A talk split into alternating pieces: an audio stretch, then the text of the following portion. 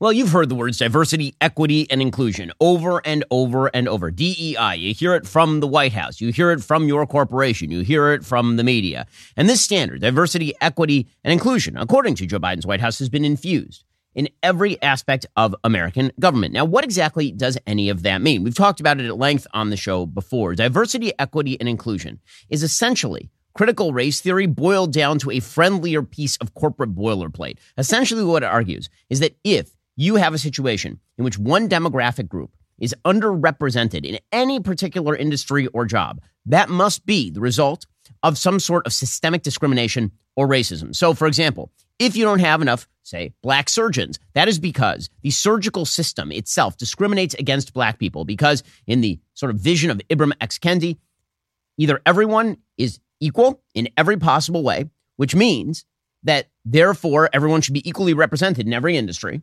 or everyone is unequal, which means that you are a racist. Now, there is a, a sort of halfway point between those two positions, which happens to be the truth that people of all races and all individuality differ in their genetics, they differ in their environments, they differ in their culture, that all individuals are different. And that means that when you take a look at group averages, there are very few examples, actually across all of humanity, in which group averages are completely identical. But we have to ignore that in favor of this DEI proposition. Why? Because DEI is a is a gun pointed directly at the heart of the meritocracy. The meritocracy suggests that there should be objective metrics by which we succeed or fail. And the good news about meritocracy is that it means that if you succeed, it's because you are doing something better than someone else, which means that it's better for everyone else. The DEI idea innately means that people who are unqualified are going to advance in life by dint of the fact that they are considered a part of a victimized group. Now, why does this matter? It matters in pretty much every industry. It matters at universities where you've seen, for example, Asian Americans discriminated against because they are too high achieving in favor of people from other groups who have lower test scores. You've seen it in the government where you see people completely unqualified for particular offices appointed to those offices so as to establish some form of social justice. And now we see it in medicine. So, one of our producers, excellent researcher and producer Greg Ray, he helped us put this together. And it's an amazing, amazing story. DEI is not just present when it comes to your corporate hiring practices, it is also present in medicine. And that should frighten the living hell out of everyone because all you care about when you go into the doctor is is my doctor good at the medicining? Is my doctor good at taking care of me and making sure that I am healthy? I mean, this is an area where meritocracy should be the only thing that counts. Is my doctor likely to fix me, or is my doctor bad at that job and got appointed because of extraneous merits? And it wouldn't matter what those extraneous merits are, whether they're intersectional or whether it's nepotism. That doesn't matter. All you care about when you get into that surgical bed is that the person operating on you should be good at that job. But surgery is now being impacted by DEI. Apparently, sources at Wake Forest Medical School are about to graduate Kaishel Del Rosario. She is a med student who injured a conservative patient and then bragged about it. Here's what she tweeted. This is back in March of 2022.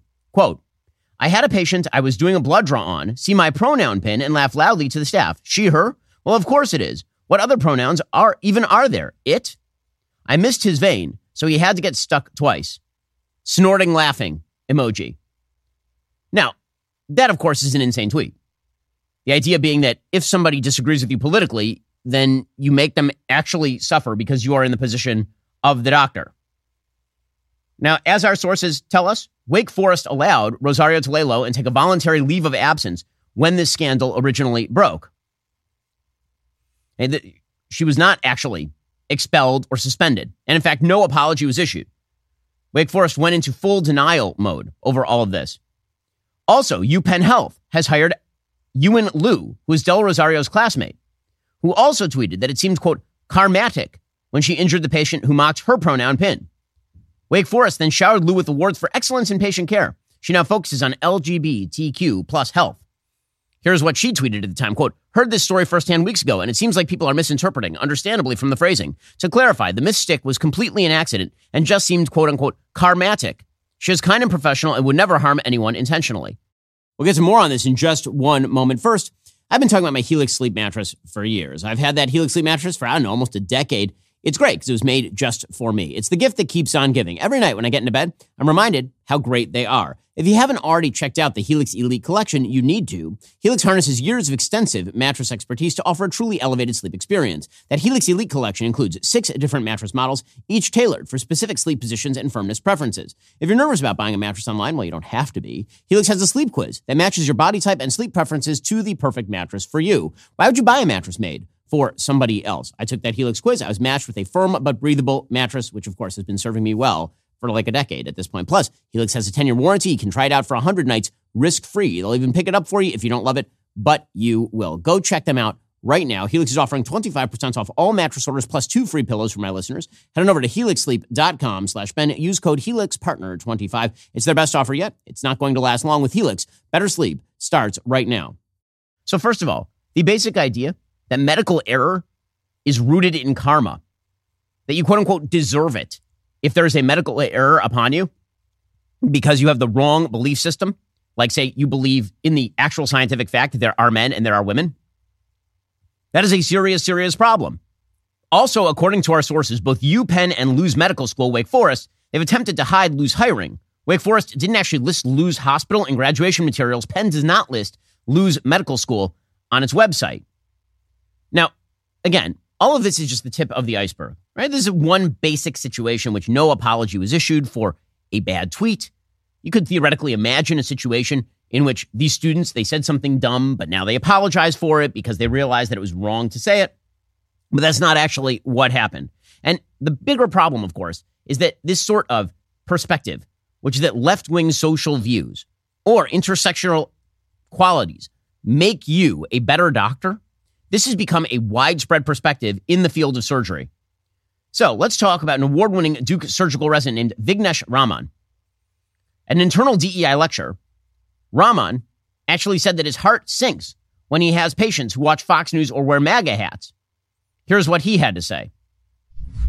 You know, the thing is, we are in the South, right?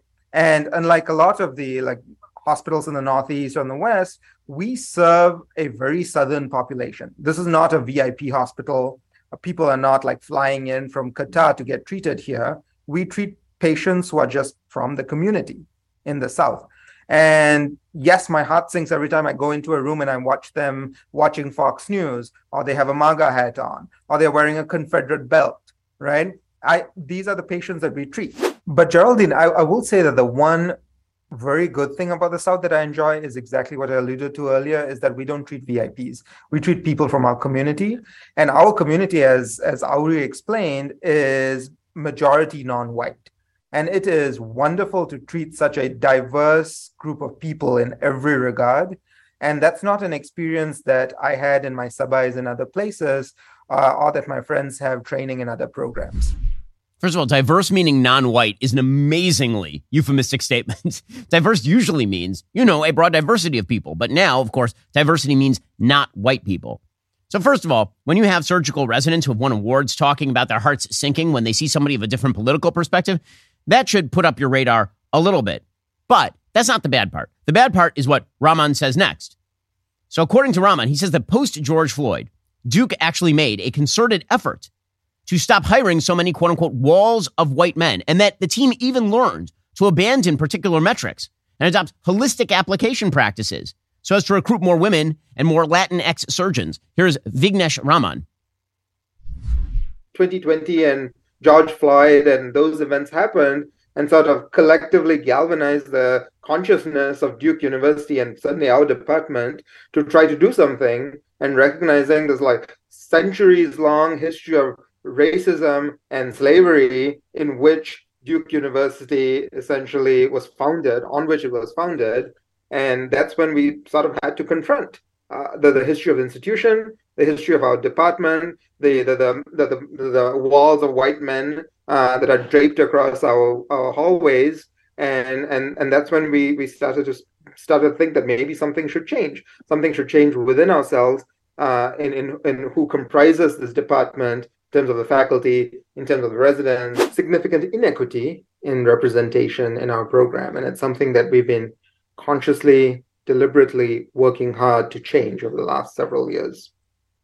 Um, some of the things that we that we have done in addition to what Lillian presented uh, I think the most important thing we've we've done is really systemic changes to our recruitment process uh, to try to recruit diverse residents to our program and then to retain and support those diverse residents after they get to our program. So part of this has involved transitioning to completely holistic review process that we spoke about earlier today, um, abandoning you know all sort of metrics and screens, um, looking at people's life story and and what brought them into surgery, um, and then the other part of it is increasing the diversity of the people who read the applications, right? Because that's an important component of ensuring that we get diverse residents into our program. Um, and then once residents get here, um, how do we how do we support them? So just to get that straight, he's literally saying that we are ignoring metrics in order to look at the life story of your surgeon. Now, I just have a question for you. You go in for an open heart surgery because God forbid you got a blockage in your artery. Do you ask for the surgeon's life story? Do you care about the surgeon's life story? Should you care about the surgeon's life story? Or do you care a lot more about whether this doctor has a good track record of making sure that people who require a bypass actually get the bypass they need without dying on the table? It is insane for surgical residencies to take a look at people based on their life story as opposed to objective metrics of success. It's totally crazy. It's totally. Uh, by the way, this same person has also tweeted that he won't quote unquote amplify medical literature involving only white men. He tweeted out, this is July of 2020, quote, I would say even for academic publications, I don't want to amplify the work of white men who only collaborate with other white men. Well, there go most of the modern medical advances in human history. Like seriously? You, you, you're not going to actually take a look at the academic publications of white men working with other white men? Okay, first of all, that's racism. Second of all, these are the areas where merit matters most. And of course, again, even this guy is only one example of a bigger trend. This guy is the tip of the iceberg. The American College of Surgeons, the ACS, gave its 88,000 members, for example, a definition of racism that says it is literally impossible to be racist against white people. Here's what they said, quote, racism, racism is the marginalization and or oppression of people of color based on a socially constructed racial hierarchy that privileges white people. Racism involves one group having the power to carry out systematic discrimination through the institutional policies and practices of the society and by shaping the cultural beliefs and values that support those racist policies and practices. That is the Ibram X. Kendi definition of racism. Racism is not just discrimination against a race. It is power plus discrimination against the race. And the only people we can ever deem to be powerful are white men which means that being racist against white people is totally fine. Not only is it fine, it is a corrective mechanism. So, barring, for example, white men from getting into top level surgical residencies as a corrective mechanism is somehow good now. And you put that pressure all the way down the system, and what you're ending up with is fewer qualified people who are entering the system and more unqualified people going to top medical schools. We get to more on this in just one moment. First, can you believe St. Patrick's Day is almost here? Recently, a lot of businesses have had little luck hiring top quality employees. Fortunately, if you are a business owner or hiring manager, you don't need luck to find top talent for your team. You need ZipRecruiter. Right now, you can try it for free at ziprecruiter.com slash dailywire. ZipRecruiter's brilliant technology leads you to that pot of gold for top talent. Immediately after you post your job, ZipRecruiter's powerful matching technology shows you qualified candidates. Once you review your list of qualified candidates, you can easily invite your top choices to apply. So they will likely apply sooner and you will fill that role faster. ZipRecruiter can help you. Today is your lucky day because you can try ZipRecruiter for free. Just head on over to ziprecruiter.com slash dailywire and hire the way that we do. Four out of five employers who post on ZipRecruiter get a quality candidate within day one. Once again, just go to this exclusive web address and try ZipRecruiter for free at ziprecruiter.com slash dailywire. Again, ziprecruiter.com slash dailywire. Hire the smart way with ziprecruiter.com slash dailywire and try them out for free. That same American College of Surgeons invited a person named Madeline Torres to explain to its members that when patients see physicians who look like them, they tend to do better, and suggested that grants and awards be distributed to surgeons on the basis of their intersectionality where we're seeing evidence that diversity leads to improved outcomes with our patients. We know that a lot of data that when patients see physicians that look like them, they tend to do better. They tend to have better compliance, their outcomes are better. And medicine has really lagged behind in a sense of representing the population that we serve. Um, so, for example, the Association of Women Surgeons has a partner with the uh, Latino Surgical Society and created liaison positions so that we have a word or say at the table in terms of what kind of what's important for our membership. Association for Academic Surgery does that. SAGES does that. SSAT is doing that. The other thing that they're focused on, which I think is phenomenal, is they have um, developed grants and awards specifically for underrepresented minorities. Again, these sorts of happy talking, nonsensical phraseologies, all of this stuff is one thing in the synergistic corporate boardroom. It is another thing when you are talking about the surgical room. There's a recent conference on DEI at Penn, where Yuan Liu now works, one surgeon explained that it was off putting that so many surgeons were quote unquote white men. You know, it's, I think surgery in general has been, you know, a predominantly white and male dominated field, and that can be very um, off putting and intimidating for somebody. Um, and I, you know, unfortunately, I think we've probably lost, you know, many brilliant minds just for that reason. They don't feel like they belong. They feel like they're an other. And I think even once you're here, it, it, you can very easily feel like an other just because you don't look like or share a lot of the same experiences as your peers. Okay, you know what makes somebody feel like an other? If you literally say that they are an oppressor class and therefore should not be part of your surgical residency. These same doctors go on to explain that surgery requires something like the NFL's Rooney Rule. So the Rooney Rule is a rule in the NFL that you must interview a certain number of black applicants to a position before you're actually allowed to hire. So they're saying that teams should be forced to interview minority candidates regardless of qualifications. Uh, I published years ago that the Rooney Rule, um, the rule that they use in the NFL, should be applied to academic medicine and academic surgery in particular. Um, if you thought some of the comments most recently about DEI efforts were are, challenging and, and inflammatory now, you can imagine a decade ago. That being said, it still needed to be discussed. So I think the lens of who else is out there, let's reach a little further, not down, but out, um, pertaining to candidates that we need to consider is, is probably the way that it, that it needs to go, Sanford, in my opinion. I think there also needs to be some um, accountability or some, um, you know, credence put on diversity initiatives, put on the diversity work that you may or may not be doing, or the diversity of your department, or the diversity of something. Because certainly, if you've published 75 manuscripts in an abbreviated amount of time, absolutely. But the Rooney Rule, which we know doesn't work very well since there's not that many black, you know, um, head coaches, is also that they they just have to interview them. They don't have to hire them, and they don't have to actually think about them, you know, on the same level. They have to interview them. And so I think that still we're still in the same issue that if the white man or or you know the, the white male chair is picking their successor or picking whoever it is, they're still going to gravitate towards the white male whatever. And so it, the Rooney Rule, I think, is great, but it needs to go one step further. And and I'm sure that that's not going to be incredibly popular out in the world, but but it's true because we know that just interviewing them isn't enough because they're still not getting picked. So people must be forced to select, forced to select black candidates or minority candidates or whomever, forced to pick that.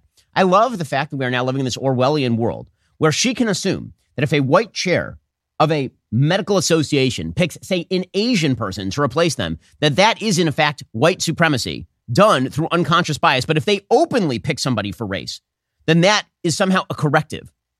In other words, you have to assume that the entire system is evil in order for you to per- perpetuate your own evil, which is to select people not on the basis of merit.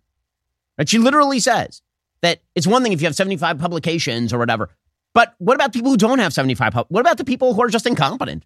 Why shouldn't they have a shot at being chief medical resident at Harvard? Why not? What, what, what exactly is the problem? Well, I mean, listen, here's the problem. The problem is that the third leading cause of death in the United States is medical error. That is the third leading cause of death. There are enough mistakes that get made in the operating room or in doctor's offices all around the country already. The last thing that you need is to specifically go out of your way to put unqualified people in positions of power based on their race. And whenever people say this sort of stuff, there's an accusation that what you're saying is racist. No, what I am saying is the opposite of racist. I am saying merit should decide. Merit should decide. The people who are advocating for DEI in these professions, they are the racists. They're explicitly saying that race is the only relevant factor that should be able to overcome merit. Again, this is dangerous stuff because people die all the time in hospitals. People die all the time from medical malpractice, from medical error. And going out of your way as a medical school or as a college of surgeons to suggest that DEI ought to be a governing principle, there ought to be only one governing principle and one governing principle alone. And that governing principle ought to be the merit of the doctor. That's it. There is no other governing principle. As a patient, that is what I care about when I put my kids in the care of a doctor or a surgeon, God forbid. The only thing I care about is whether that person is going to be able to take care of me or my kid. I do not care at all about the race of the person. And the fact that that color blindness is now seen as racism and that the corrective to that is actual racism is totally insane. It's going to get people killed. It legitimately will get people killed. You have incompetent people in positions of power specifically because of DEI. And that particular philosophy is not, of course, relegated to the practice of medicine. We'll get to more on this in just one moment. First, got to tell you, Black Rifle Coffee may be keeping me alive and, and, moving at this point. My kids are waking me up at all hours of the night, and so I'm heavily reliant on Black Rifle Coffee. Also, the coffee is really good. You get 20% off your first order with promo code Shapiro at blackriflecoffee.com. You'll see why they are becoming one of America's most popular coffee companies. Black Rifle Coffee is veteran founded and veteran run. They take pride in serving coffee and culture to people who love the country. When you shop with Black Rifle Coffee, your money goes a long way toward giving back to those who serve our nation. Every purchase you make helps fuel their mission to support veterans and first responders. This includes everything from getting much needed equipment to first responders to helping veterans fight cancer and more. Black Rifle Coffee sources exotic roasts from award winning farms worldwide. They offer a wide variety of ground coffee, whole beans, K cups, ready to drink coffee for those who like their coffee on the go. I can confidently say Black Rifle Coffee is simply the best. But don't take my word for it. Go to blackriflecoffee.com right now. Get 20% off your purchase with code Shapiro. That's blackriflecoffee.com. Promo code Shapiro. Again, best coffee in the business. Blackriflecoffee.com. Get 20% off your purchase with code Shapiro. It's a horrifying story over the weekend. According to CNN, there has been a suspect in the killing of an Augusta University College of Nursing student at the University of Georgia campus in Athens. The young woman's name was Laken Hope Riley who was a junior on the dean's list at Augusta University. According to the University of Georgia Police Chief Jeff Clark, it was a crime of opportunity by an individual who woke up with bad intentions. So, who exactly is the alleged murderer? Well, the police are recommending charges against a 26 year old, including felony murder, false imprisonment, kidnapping, and concealing the death of another in Riley's killing. Who exactly was the suspect? Well, it turns out that the suspect was, wait for it, an illegal immigrant. This person is undocumented. Apparently, according to a member of the Georgia legislature, the suspect was in the country illegally, having crossed the border in El Paso, Texas in 2022. He was apprehended at the border and released into the United States. Now, again, that is the catch and release program the Biden administration has put in place. This is all about DEI. Remember, diverse people get to break the law. That's the way that this works. The suspect was arrested in Queens, New York for an injury to a child and having no license. That was in September of 2023. But again, New York City also has a DEI policy whereby they've decided that crime, an objective metric, is no longer sufficient to decide whether someone ought to go to jail or be deported. If too many black or Hispanic people are being arrested and or deported, well, that must mean that the system is broken and we have to get rid of the metric itself. The suspect and his brother were cited in Athens, Clark County, in October of 2023 for shoplifting. The suspect even had an outstanding bench warrant as of December 2023 for failing to appear in court on the shoplifting charges. The suspect's brother was charged yesterday by federal authorities for possessing a fraudulent green card. The suspect's brother was arrested in Athens, Clark County in September 2023 for a DUI, driving without a license, speeding, open container, and failure to le- yield to an emergency vehicle, and was arrested again in December. So Joe Biden has taken up DEI at every level of his administration. And that means with regard to immigration policy as well. And people are dead because of it. That is not to say that the vast majority of people who are crossing the border are criminals, other than the illegal crossing of the border. It is to say that when you let people in and you don't vet them and you have no idea why they're here, and then you arrest them multiple times and release them without deporting them, people die. This should be very obvious stuff. ICE put out a statement as well. They say that the 26 year old citizen of Venezuela was arrested by CBP September 8, 2022, after unlawfully entering the United States near El Paso, Texas. He was paroled and released for further processing. On September 14, 2023, he was arrested by the NYPD and charged. He was released by the NYPD before any detainer could be issued. And then on February 20, 23rd, 2024, ERO Atlanta encountered this person pursuant to his arrest by the University of Georgia Police Department and being charged with murder and other crimes. And finally, ERO Atlanta lodged a detainer.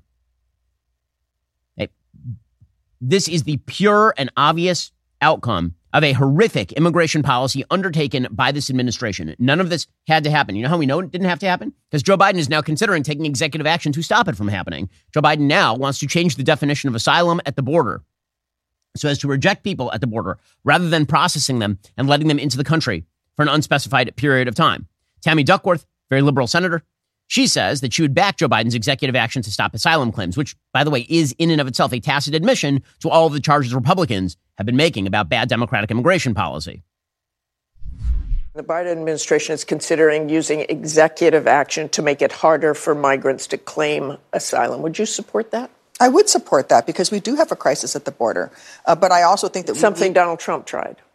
Well, you know what? Donald Trump has, has backed away from this. As part of that package, there was more money for a whole bunch of things, to include a, a, a worker program so that people could actually go to work uh, while they're waiting for their case to be adjudicated. I think that is critically important, is a work permit for folks who come here and they want to work. Well, let's put them to work. I've got the ag industry is looking for workers, retail is looking for workers.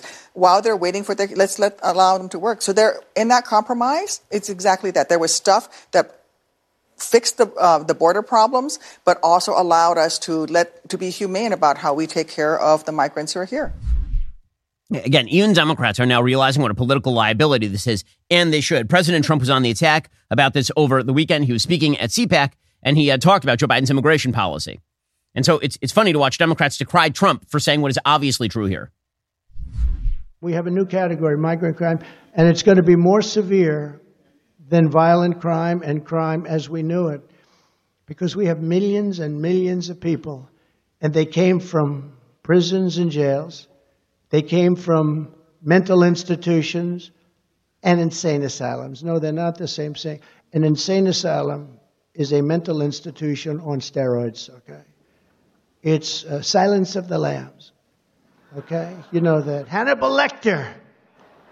They're all being deposited into our country, and then you have terrorists, and then you have drugs, and then you have human traffickers, and they're coming over at levels never seen before. We've never seen anything like this.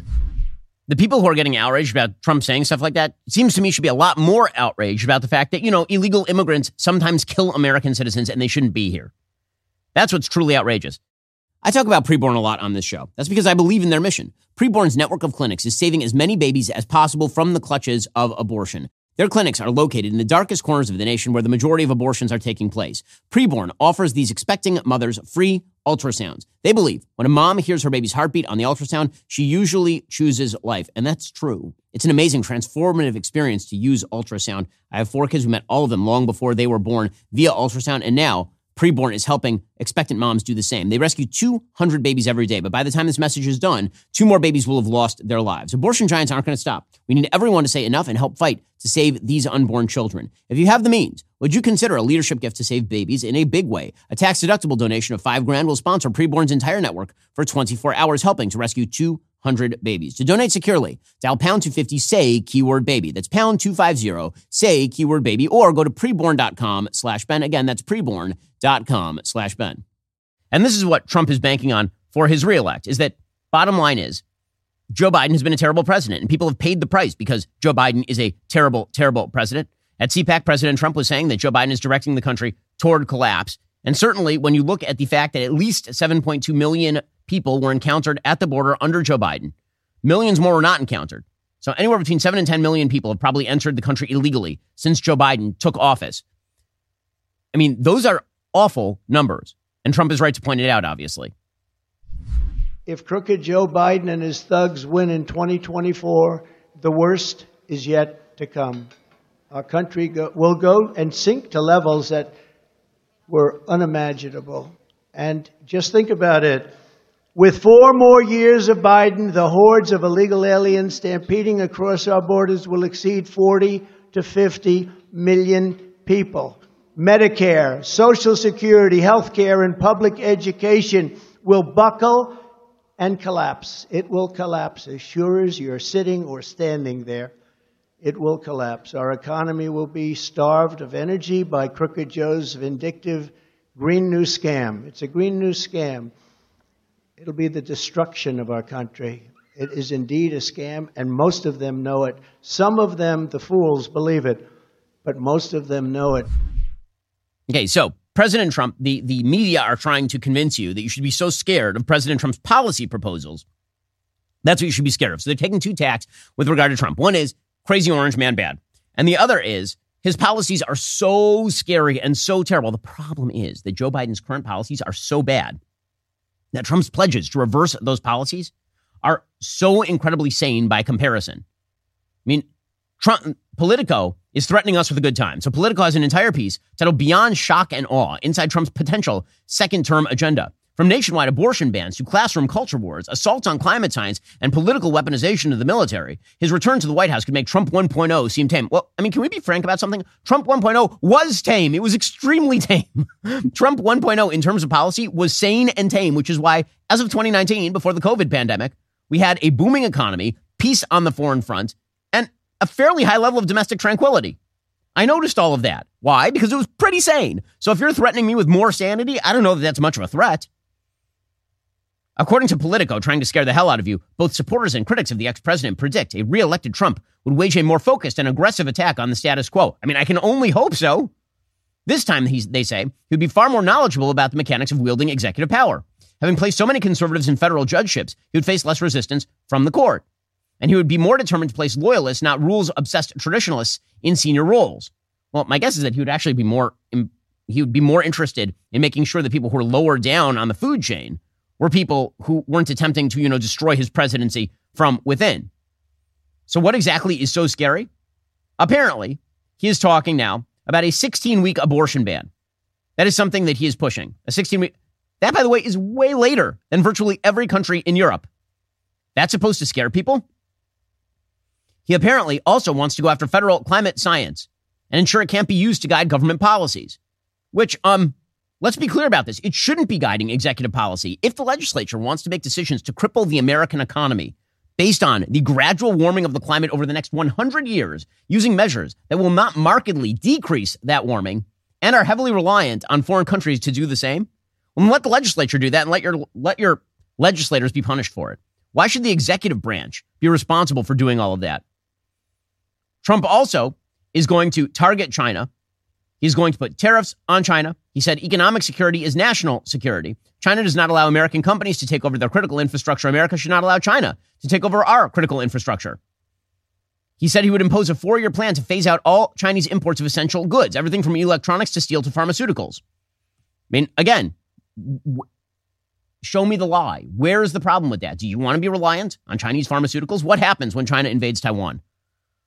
What happens when the ability of Americans to get vital goods goes away because we didn't prepare for the possibility of that?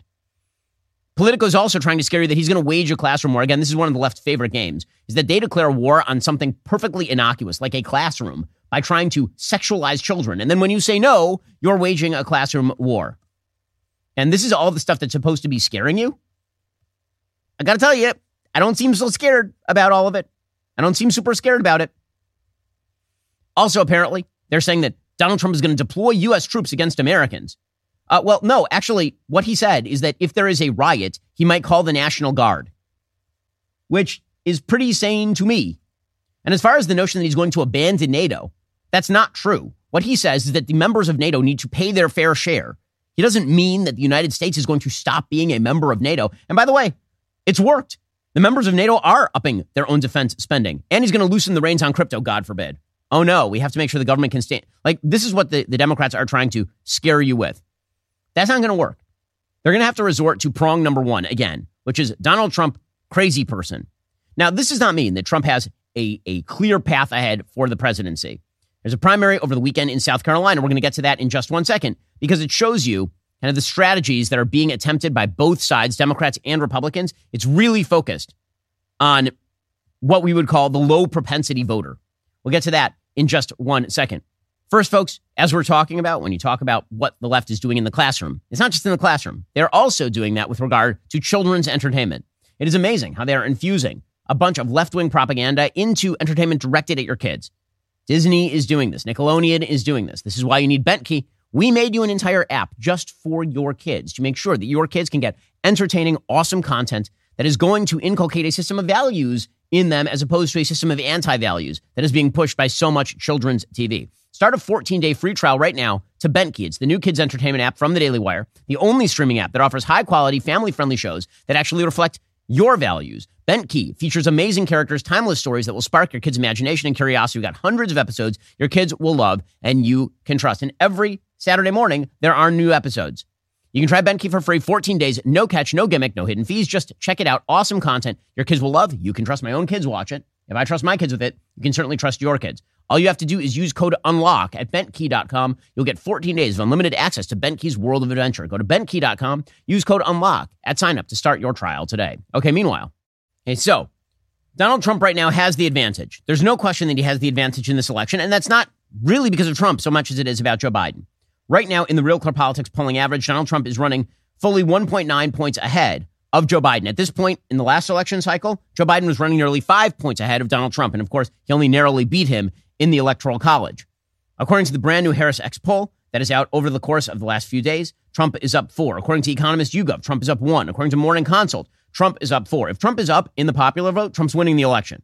If Trump's even within a point in the popular vote, Trump is going to win the election. So Trump is in pretty good shape, but he does have a problem. The problem that he has is can he get low propensity voters to the polls? Because the Republican Party has traded high propensity voters for low propensity voters. That's one of the things that has happened. Now, Democrats have sort of done the same. It's really weird. Both parties have decided that the median voter, the high propensity median voter, is no longer a person worth pursuing.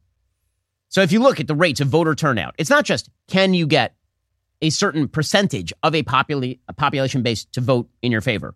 Right? What percentage of whites or blacks or Latinos vote in your favor? It's how often those groups vote.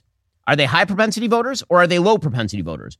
And what you see is that in the United States, there are wide disparities between different groups based on age, based on race, based on education, based on family income, in who is a voter and who is a non voter. Huge disparities.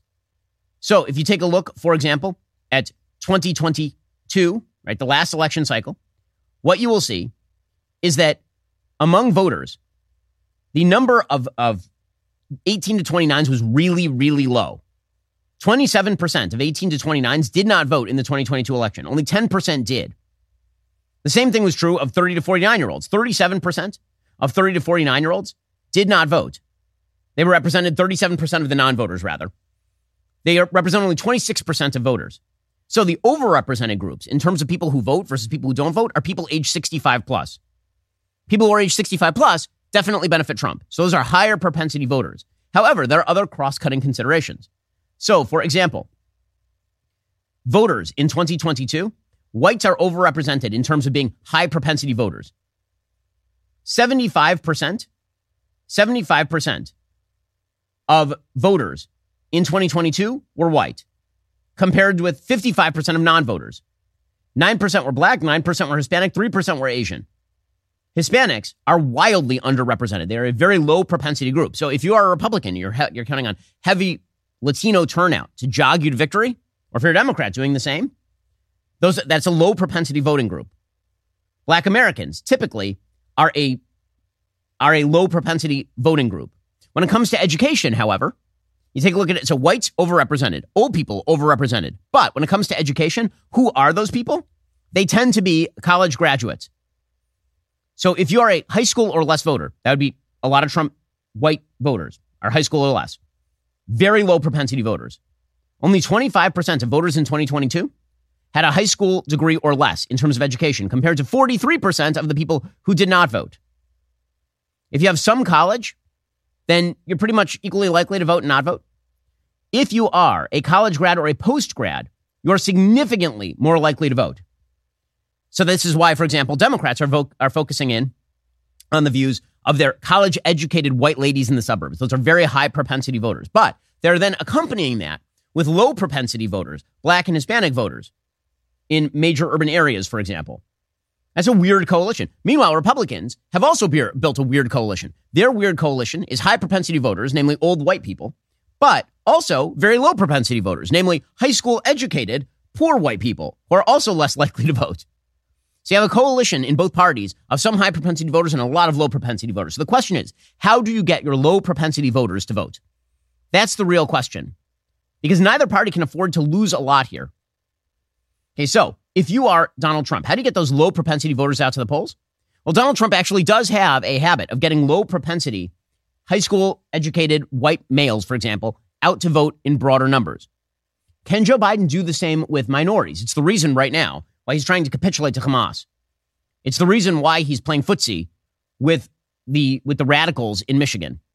It's the reason why he refuses to take measures that would crack down on illegal immigration up till now. He's trying to, to please a low propensity voting group, young people, very low propensity voting group. He's trying to please those people and low propensity voting groups like, like black Americans. He thinks that if he caters to that voting group, they will show up in broader, low propensity means likelihood to vote. Right? Typically, the way that you win an election, if you want to win an election, you get everybody who's like 60% or up in terms of voting for you to get to the polls. And then you convince everybody who's like 40% or up on voting for you to get to the polls. Those would be independents very often. People who vote a lot, but you're not sure which way they're going to vote. Nobody is aiming at the median voter anymore. It's pretty impressive how everyone is steadfastly ignoring the median voter, which is, for example, why Nikki Haley polls really well in general election terms, because she's kind of, in, in terms of her positioning, she's actually closer to quote unquote the median voter. Now, does that mean that she would ever win a primary inside the Republican Party? The answer, of course, is no, which is what happened in South Carolina the other day. So in South Carolina, Donald Trump blew Nikki Haley away. He won a 20 point victory over Nikki Haley in South Carolina's Republican primary. That, of course, is where she was the governor. That was her home state. Americans for Prosperity Action told its staff Sunday it would stop supporting her financially. So this race is effectively over for her. She doesn't have the money to keep running.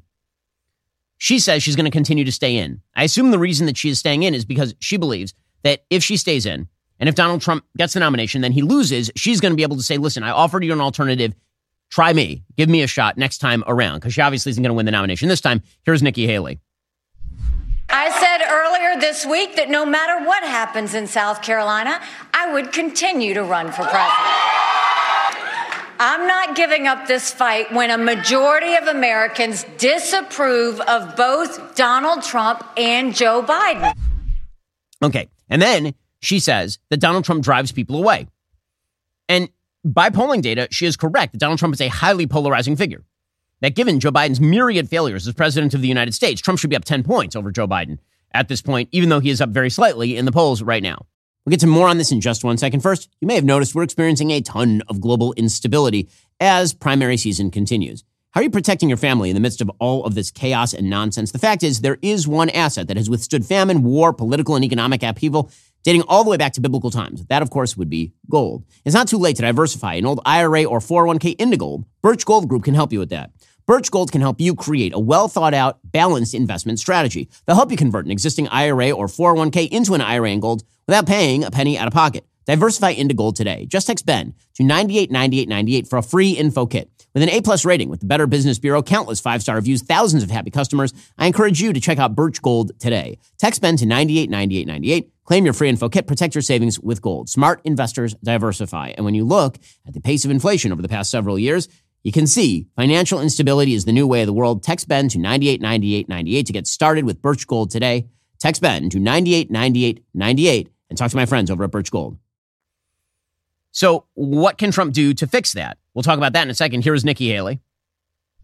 This has never been about me or my political future. We need to beat Joe Biden in November. I don't believe Donald Trump can beat Joe Biden. Nearly every day, Trump drives people away, including with his comments just yesterday. Okay, that may very well be true. Trump himself says that he has never seen the Republican Party as unified as it is right now, but that obviously is not true. I mean, he is the incumbent president. He only won by, when I say only, that's a big victory, 20 points, but theoretically he should win 80 20, not 60 40. That means that 40% of the people who voted in the South Carolina primary did not want Trump. Now, it is an open primary. There are Democrats who are voting in that primary, but not everybody who voted for Nikki Haley is a Democrat. Uh, here was Trump talking about the unity inside the party. Now there's a spirit that I have never seen. We ran two great races. but there's never been, ever, there's never been a spirit like this. And I just want to say that I have never seen the Republican Party so unified as it is right now. Never been like this. So, what is Trump's strategy going to be here? Well, some people think that he's going to try to diversify out his base by picking somebody like Tim Scott for vice president. I think the answer here for, for Trump really is that I, I think that he figures he's got everybody in the low propensity category who's going to vote voting. Maybe he tacks to the middle in terms of position and hopes that, that independent voter breaks for him.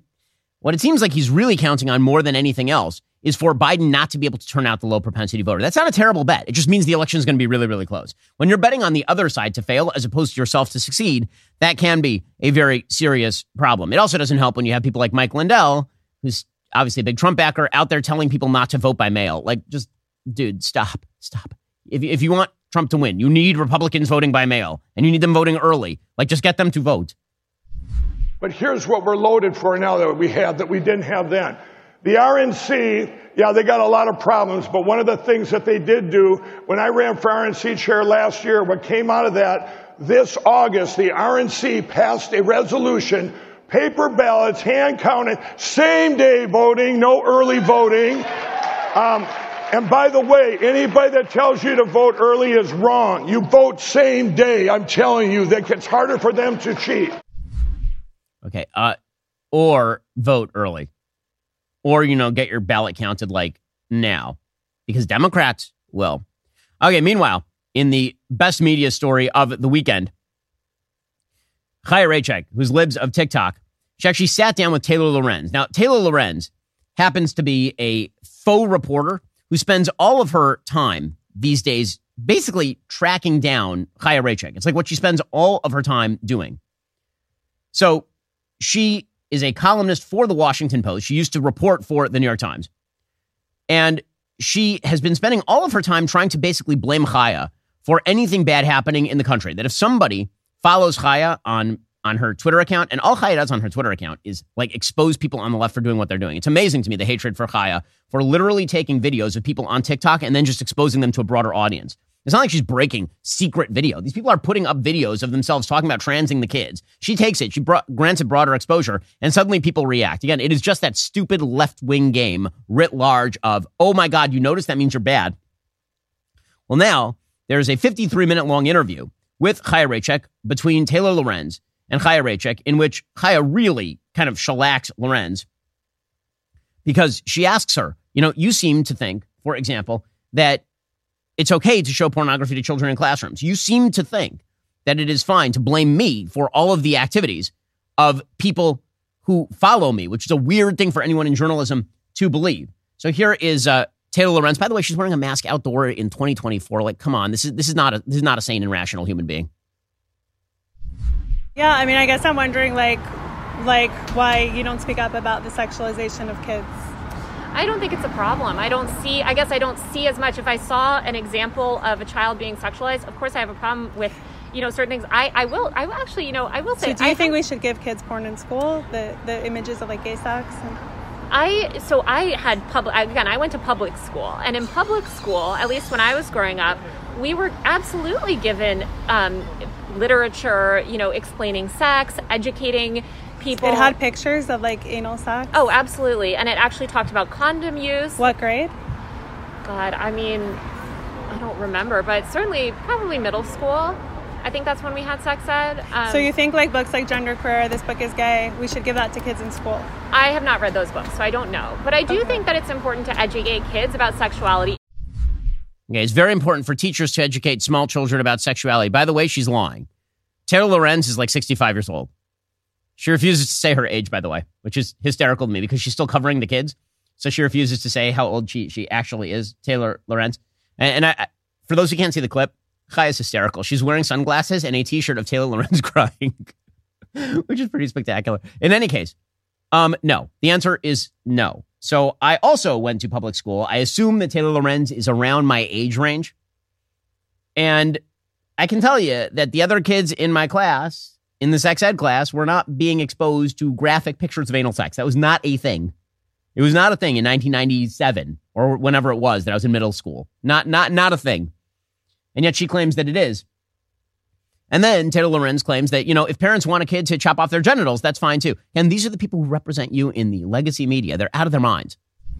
Some of your audience says we should chop off kids' body parts. How do you think? What do you think about that? I I I don't know what you're talking about. Like a girl says she wants to be a boy, so she chops off her breasts. I'm a big, uh, you know, I believe in personal liberty and bodily autonomy so, personally. So kids should be able to cut off their breasts if they think that they're boys. I mean, I believe in gender ideology. I guess I, I personally, my my feeling is that I believe in personal liberty. She believes in personal liberty for 13 and 14 year olds and for parents who wish to destroy their children's lives. She also says that she's not concerned about open borders. Again, this person was a reporter for the New York Times. You, you think bias doesn't matter? It absolutely matters. There were some months over the past three years that there were more illegals coming into our border than children being born in the U.S. Is that not? Does that not look like they're trying to replace us? I guess um, sort of They're imagine bringing in America a whole as new a, population. a melting pot. Isn't that sort of what America was founded No, on? but they're they're actually bringing in more people than are actually being born. And the point that Chai is making here is that they're not assimilating. And in fact, the left wing position is that people should not assimilate. Finally, here's the best part Taylor Lorenz, again, member of the media. The media is deeply reliant on the fact that you are not held responsible for the acts of people who read your work. If that were true, the media literally could not exist. It would not be possible. She says she wants Chaya to be responsible for anyone who watches her content now. Do you think that there's a difference between doing journalism on a completely private figure that has no public presence and no institutional power versus reporting on a powerful public institution or person? You still didn't answer the question. Is the journalist responsible for reporting for any actions that happen after the reporting? Personally, I think that journalists should take care and should should you know should consider sort of the framing, and I think that they should do their best not to it not to appear as if they encourage that sort of behavior. I haven't I've noticed that you haven't necessarily publicly condemned that behavior, publicly told your supporters, "Listen guys, stop, you know, stop calling in these bomb threats." Who said it's my followers? Do you, do you have information that it's my followers? Um, I guess who, who else's followers would it be? I don't know. So you There's post, 300 million people in this country. So you post bomb threats follow, and you're saying it might be just unrelated people? I have no idea. I mean, that's correct. That's crazy. So Taylor Lorenz, she's supposed to be a journalist, and her standard is it must be somebody I believe that it is without any evidence. And and you should you should apologize for that. Totally insane. And these are the people in the legacy media. There's a reason we all hate the legacy media. It's hard to think of people who are worse than the legacy media, to be totally honest with you. I mean, and, and it's across the board. Just the disconnect. The disconnect between our legacy media and the American public is utterly wild. For example, here is a political reporter on MSNBC explaining that anyone who believes in God given rights is actually a Christian nationalist. So this is what the left does. They take an actual term and then they broaden out the definition to, ex- to, to include everyone they hate, right? So white supremacy is a term with a meaning. And then they, ex- they, they expand that out to include anyone who thinks, for example, that meritocracy is good. You're now a white supremacist. So Christian nationalism is a term with an actual meaning. And what it typically means is something akin to theocracy. That law should be Christian in orientation, not just that it should take its values from Christianity, which is something that I generally agree with in the United States. Not that you should be mandated to go to church because there is a separation of church and state to that extent, but that the moral underpinning of the United States of America is rooted in Christian theology. That, I mean, there's no question that that is true. I mean, by the way, so is secularism in, in the West. Their roots historically in Christianity, clearly. But what they say is that Christian nationalism means anything that invokes God is now Christian nationalism. So that's how you end up with this idiotic reporter, Heidi Przybyla, trying to claim that the Declaration of Independence is a Christian nationalist document. The one thing that unites all of them, because there's many different groups orbiting Trump, but the thing that re- unites them as Christian nationalists, not Christians, by the way, because Christian nationalists is very different, mm-hmm. is that they believe that our rights as Americans, as all human beings, don't come from any earthly authority. They don't come from Congress. They don't come from the Supreme Court. They come from God. You mean like the Declaration of Independence? That's literally the Declaration of Independence. She's, she's calling a Christian nationalist document now. Because again, if you are on the right, you are just whatever is the evil term of the day. By the way, the corollary to what she's saying is that the only way to be not a Christian nationalist is to believe that rights come from government, that the government grants you rights. which of course is ridiculous because that assumes that all power innately resides not with the people, not with individuals, not with families, not with communities, but with the government. That's not the way that it works. The entire basis for American government is that we granted government certain specified powers in the Constitution of the United States, specified powers, not unlimited powers, and that we reserve rights to ourselves. And that if the government invades those rights, the government has failed to do its job and, in fact, has destroyed its reason for existence. But that's now, I guess, a, a Christian nationalist perspective. So, good news, guys. I guess uh, I'm now a Christian nationalist if that's the way that that works. Alrighty, folks, in just one second, we'll jump into the SNL episode starring Shane Gillis. It had some it had some moments. If you're not a member, become a member. Use code Shapiro. Check out for two months free on all annual plans. Click that link in the description and join us.